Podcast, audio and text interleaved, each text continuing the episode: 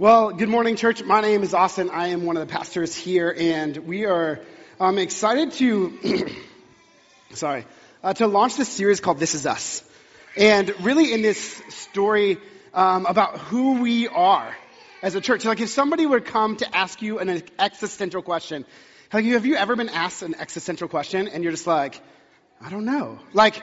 Everybody has, right? So when you're in elementary school, they like say write an auto- autobiography about who you are, right? So you can share with the class. Or if you're in college and, or like you're in, um, um, applying for colleges, right? You have to, uh, part of that essays are like, write about who you are. Who are you?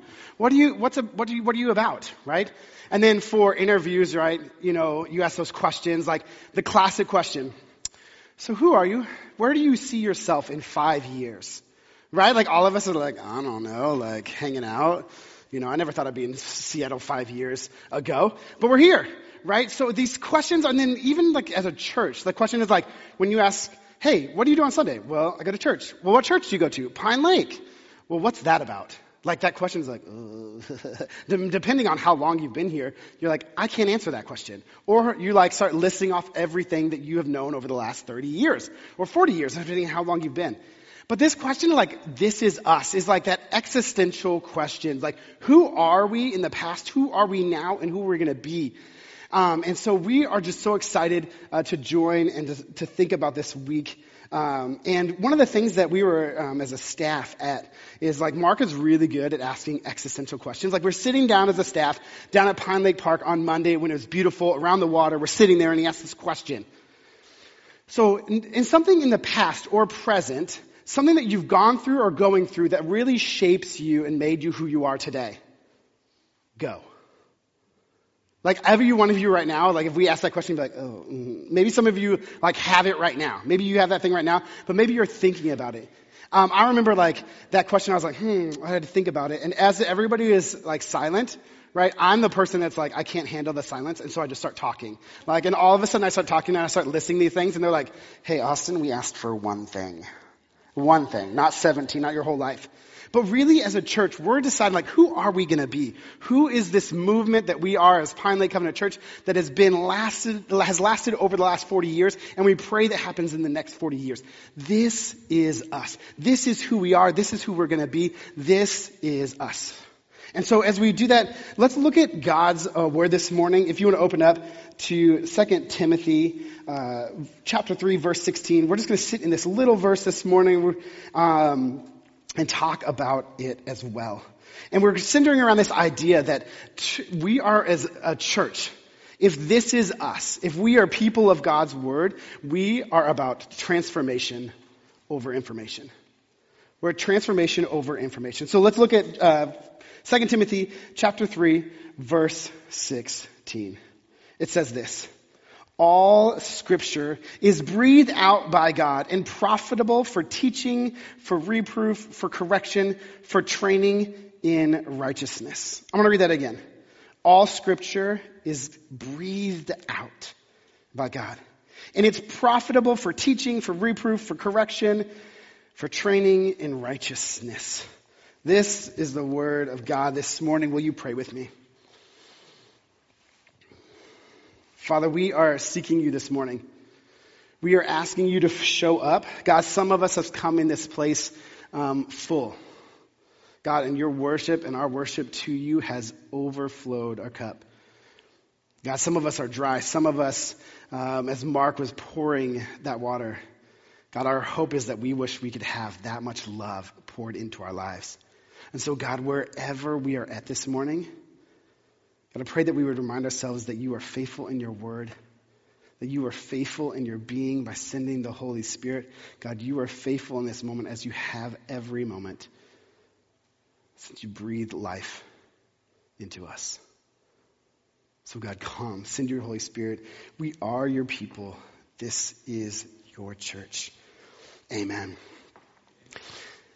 So, my relationship with the word was uh, kind of weird. To let you know a little bit, I grew up in the South in Texas, and so growing up in the Bible Belt, like we had this phrase that I don't know if you grew up with it, it hit up here in the Pacific Northwest, but we had this thing that our church always asked us to do, from youth pastors to pastors to children's pastors. They're like, if you are a good Christian, you need to have your daily quiet time. Right? And so as like an eight year old, I was like, who doesn't like to be quiet? Like you need to sit there and be quiet and read your Bible and be with Jesus. And I was like, what in the world? But as high school came along, I was like, uh, I think I want to be a good Christian. I like, I really want to be a good Christian. And so if I've been hearing this for years, I guess the thing that I need to do is to get in my Bible. Right, and so I had decided that I was going to, um, for that whole year, I was just going to start in the Gospels and go, go through the New Testament. And every day I would read one chapter, starting in Matthew 1, right? The word, like, right? You hear the genealogies of Jesus. That's the terrible chapter to start with, right? You're like, you can't even pronounce half of them and you're like, uh, I made it through. I made it through. I didn't get through. But like every day, like I would, I would write down uh, the chapter, the date, what I had read, and what I think, you know, God was uh, saying through it, and then I would pray. And I'd write a little journal prayer. And then every day I would keep doing that. But then what happens usually? Attrition. Right? Like all of a sudden, like when you're marking the date on there to see like what day it is so you can go and look back, and then all of a sudden you're like, huh? Huh. And a month passed and you're like, ooh dang right? Or for some of us, it's like two months. Or for some of us, you get up that, that, that journal that you've been doing and you started it and it's brand new and it still looks brand new, but you've had it for two years and you had one entry in it and then nothing else. You're a really bad Christian. I'm just kidding. Like, I felt that though. Like, I felt like you have the date and any date that you've missed, you're like, oh man, I've missed it. Right? And that's the, the thing that I just felt that pressure to have my daily quiet time, to really feel like my relationship with the Word was something that I needed to do daily, every day in order to be a good Christian. But the truth is, like, our relationship with the, with the Word of God, like what we're saying right now, and the way that we've looked at it in the past, our relationship with God's Word is never meant to be a checklist. And that's how I like, and maybe you feel that. Maybe you feel like your relationship with it is a checklist. And that when you get into God's word and when you hear this, like, um, you hear the scripture that it's like, it's profitable for teaching, reproof, correction, or training. And maybe the only thing that you think about on those is either Bible studies, youth group, you know, church here, or like at home, like when you get in trouble and your parents like, like speak scripture into your life and you're like, oh dang. Right? Like, I, and, and, for me, that was it. Like, I, the checklist was to gain information so that when I went to church, when I went to youth group, when I was in small groups, that I had the answer to it. Right? When I went to school and people were like, you're a Christian, like, what do you think about this? I needed to answer and so to checklist, I had to go through and know everything that I needed to know in order to prove that I knew about God and who was it, that could prove my relationship. And so it becomes this place of checklist, check, a checklist, like reproof, correction, and teaching. Like we have gotten to this place in our culture where information is the pinnacle of all uh, goals. The more you know, the more important you are. Or the more that you know, the more successful you are. The more you know, the positions of leadership are in. These places, like even right now, like I have to, you know, one of the requirements, you know, for, for me applying for this job was that I had my master's in divinity. Right? Or that I was ordained in the covenant church. Like, that I had to have enough information in my brain that was checked off the list so that I could lead a church. Like even today in the church, we have been so sucked up by this idea that information, and especially when it comes to the Word of God, it is everything.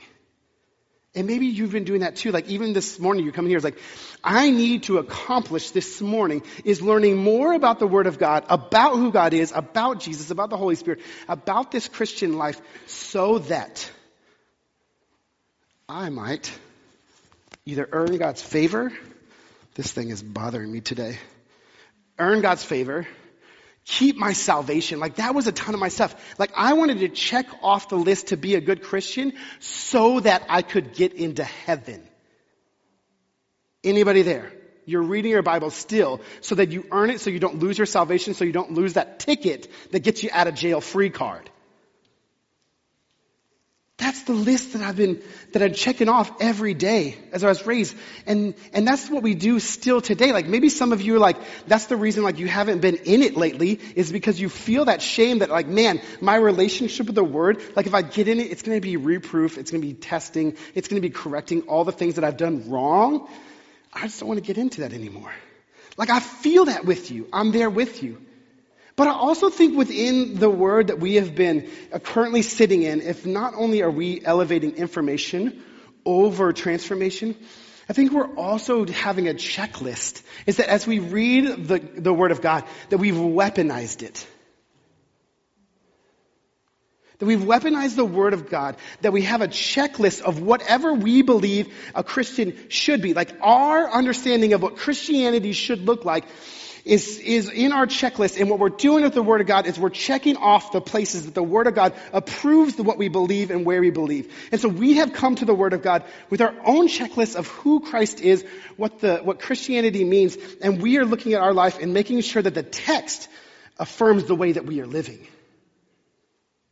And so wherever that means for you, whatever it means for us, that you're using the, the church, not, I'm not saying you, we, we as the broader church have weaponized it to affirm what we believe.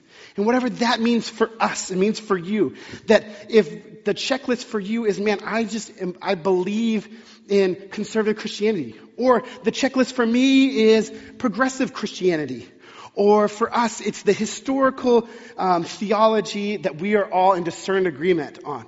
Or I'm actually not so sure about all these things. And so my checklist is that we um, aren't sure figuring out these. We're still figuring out this together. Whatever you believe is being checked against the Word of God. That the information that we receive on what we believe or what whoever says Christianity looks like whoever's your top podcast is, whoever's your top preacher, whoever's your go-to author, whatever is your go-to musician and whatever they believe, what you're doing is you're taking that checklist of whoever they say Christianity to believe, and what you're doing is you're putting that up in your convictions, and then you were sitting with the Word of God and we're saying, hey, does the Word of God affirm the way that I'm living?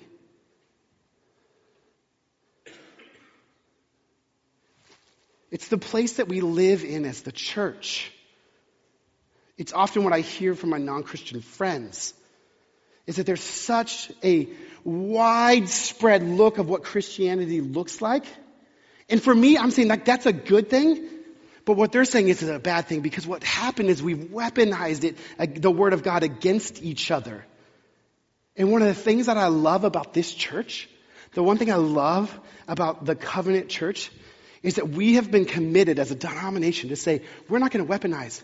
We can sit together with people from the left and the right. We can cons- sit together with people in tension who have a thought about women in ministry or not in ministry or baptism of babies and baptism of adults. We said we're going to sit together. We're not going to use the word of God to affirm what we believe that is different than every other one and say we have the corner of authority on scripture and what everybody else believes is wrong. We say we can sit in together. We're better together. We're going to find this middle way of this tension. In church, that's who we started as 40 years ago, and that's who we are today. And I believe that's the goodness that we are coming to as a church, that this is us. That we are actually better together when we sit together from people from both sides who look at the Word of God and say, what does the Word of God say? And let's live in tension together. We're better together. It's better to find this middle way and doing it together to say that the breath of God's church and how it looks is the beauty that God's grace can both cover the conservative and the progressive. That God's grace and love and mercy is for all, for the Gentile and the Jew. Talk about a hot topic back in the day of Jesus. That you let Gentiles in. Thank goodness Jesus let Gentiles in because you and I wouldn't be here. You and I wouldn't be here if the Pharisees and the Sadducees got their way and said, this is what I believe scripture says, and y'all are out. This is the inheritance that we believe in the Word of God. And so as we talk about it today, the question is, what do we do? Who are we? If this is us, if we are saying that we are more um, concerned about transformation than information, if we are more concerned about looking at the Word of God and being transformed by it than being informed by it only, well, I think there's a couple things that we need to look at. We need to step away from our triggers in this text that says reproof, correction. It feels like a rule. We need to sit in a text that says that you don't miss. That it says God, all scripture is God breathed. There's a couple instances where God has breathed life into existence at creation, standing before the voidless nothingness that existed.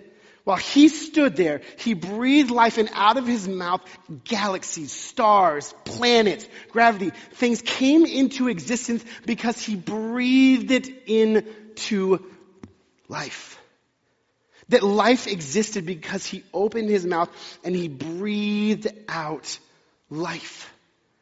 Think about that. That scripture is God breathed. The same power that God stood before nothingness and could breathe in, the same thing is this.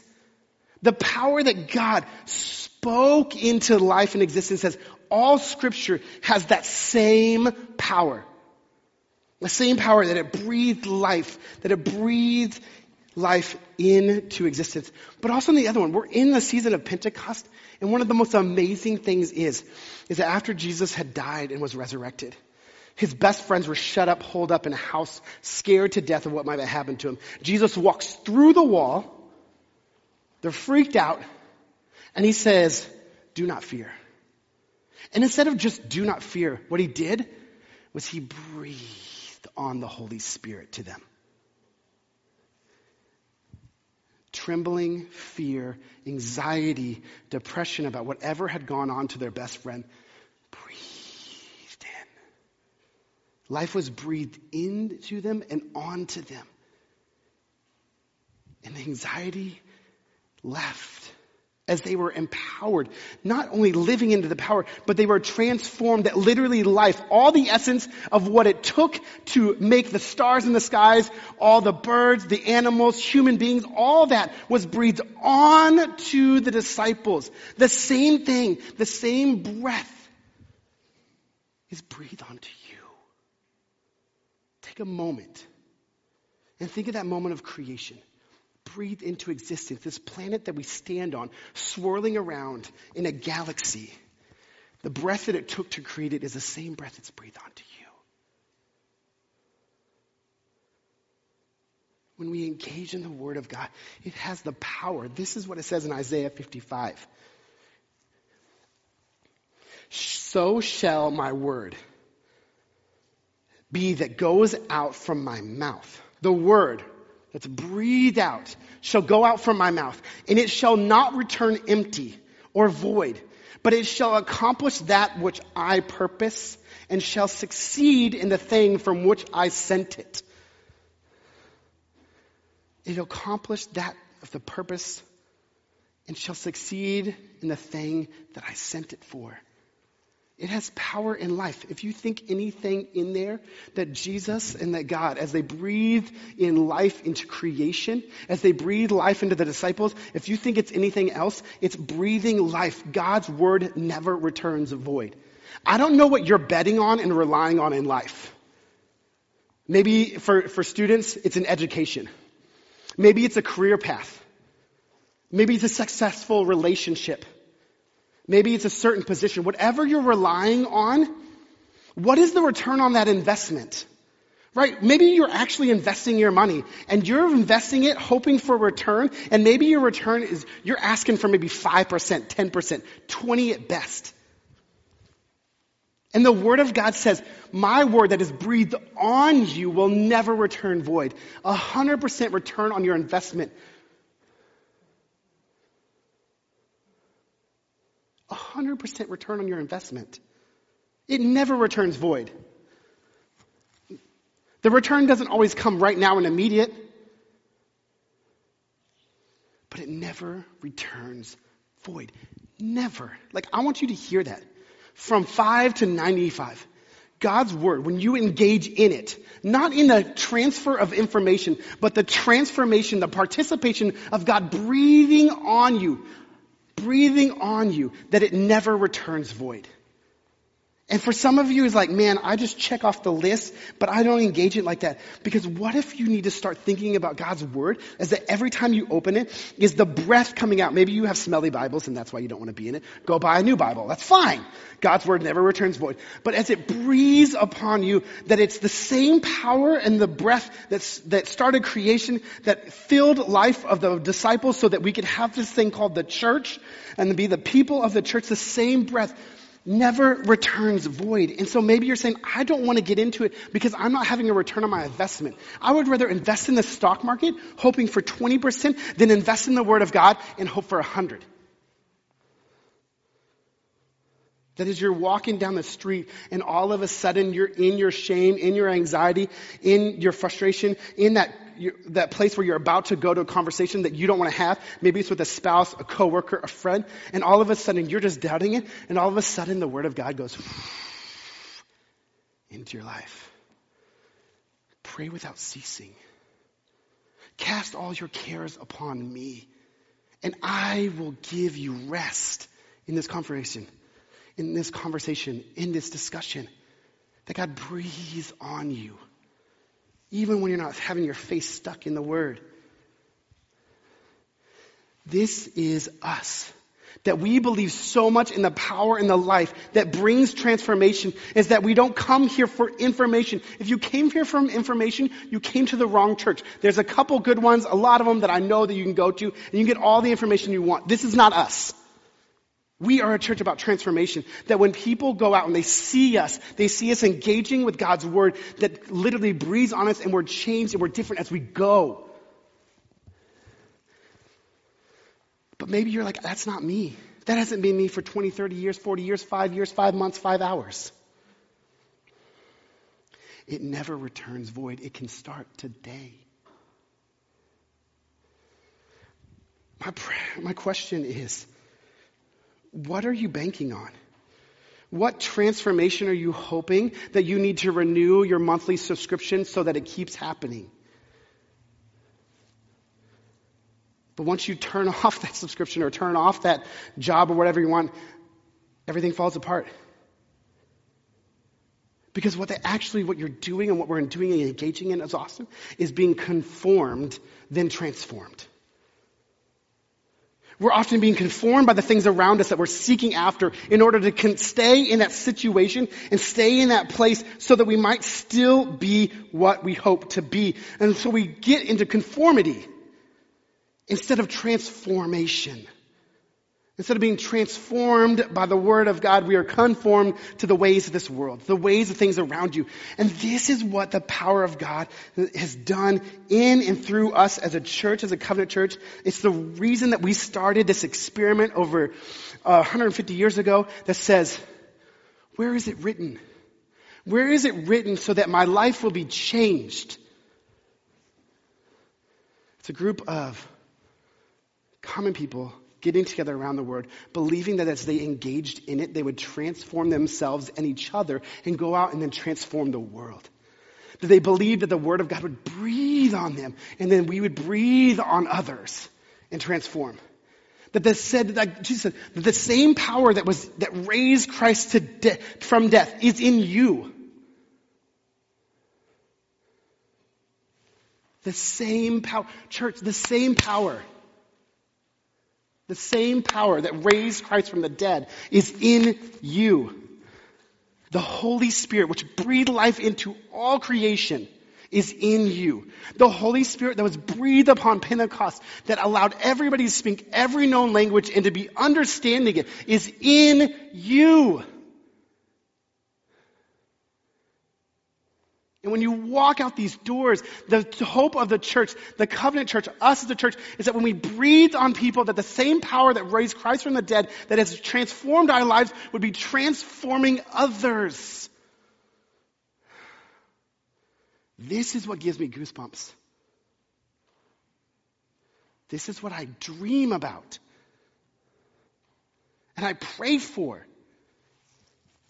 That we be people that don't just gather information, that cast off that idolatry that if you know more, you're more important, that if you know more, you're closer to God. Let that die. Crucify it at the cross where Jesus died for that idolatry. Because as Mark said it, you catching me preaching. Um, when I was working here at Cascades Covenant Camp, I just finished my first year at North Park. Ash and I started dating in May, and then we decided to spend the summer apart at different camps. And the way that we wanted to continue to bud our relationships was old fashioned. We wrote letters. We wrote letters that went back and forth from Wisconsin, from Geneva, Wisconsin to Yelm, Washington. Telling everything that had gone on, telling everything that was going on. And in those, sharing our days with the things that we loved and we missed about one another. And those moments as I, re- I'm the best husband in the world. Um, because for Valentine's Day, I bound it all together and gave it to her, the love letters of us. And we read things.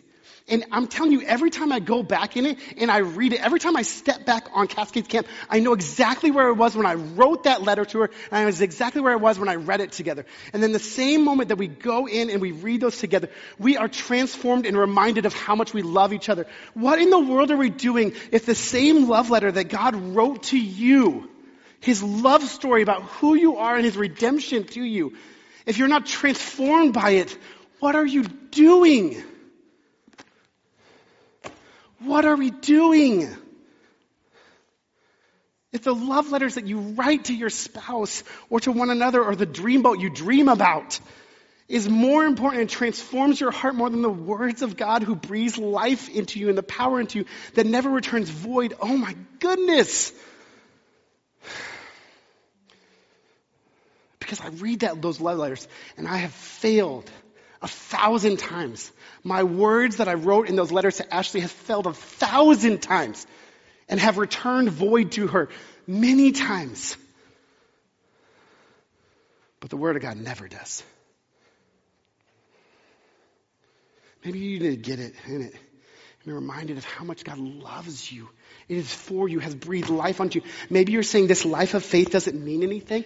It's because all you care about is information. You need to be changed by the love that does everything that you could dare dream, ask, or imagine. This is us. That every time we come back, I pray. This is what I pray. That every time, not in here, just in church, but every time that we get into the Word of God, every time that you put your face in this, every time that you go out and you experience the Holy Spirit and He breathes upon you, every time God walks and talks with you, my prayer is that we have this Moses moment, that we come down from our mountain experience of wherever it is, in our prayer closet, in your house here, and that we go out and we glow because Moses' physical body and face was transformed, was so blinded that they couldn't look at him because the goodness of Jesus and God and the Holy Spirit shone upon him and he was transformed. I'm going to say this one last time. Everybody that I meet, everybody that I read and experience, and I can't wait to meet in heaven, every one of them that met God and experienced God, the Holy Spirit, were transformed. And if you're not, I have no idea what you're doing here. But join us on this journey and find out what it looks like for your life to be transformed, to glow, to shine. Because Jesus loves you and wrote a love letter about it. Let's pray. Never returns void. Oh my goodness. Father, never returns void. I put my trust in so many things. Every one of them fail me. And for some reason, that expectation of failure I cast upon you. I don't know where all of us are at, God. You see exactly where we are. And you know the people that expect you to fail. But God, you have never failed.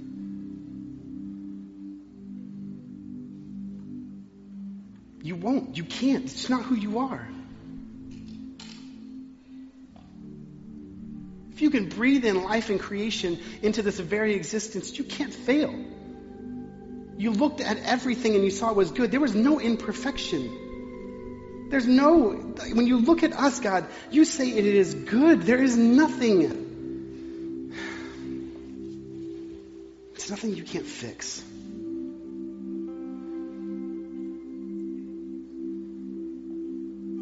Maybe there's someone here today. God, that you know that hasn't experienced this transformation, this love, because they don't know if it's true. They've been trying to figure out a lot about you. They could pass the test, the pop quiz.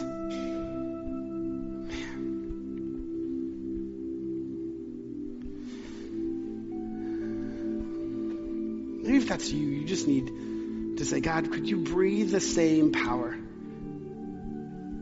created stars and galaxies and raised a dead man from life? Breathe that on me. Breathe it on me today. I give up trying to do it on my own. I give up trying to get the checklist. I give up trying to do it on my own. I can't. I mess up too many times. But you, Jesus. Breathe the same breath in my heart. Give up. I've done it too much. I've tried too hard. I'm at my last resort. It's your breath. So I surrender everything that I am to you, asking that you breathe life into me.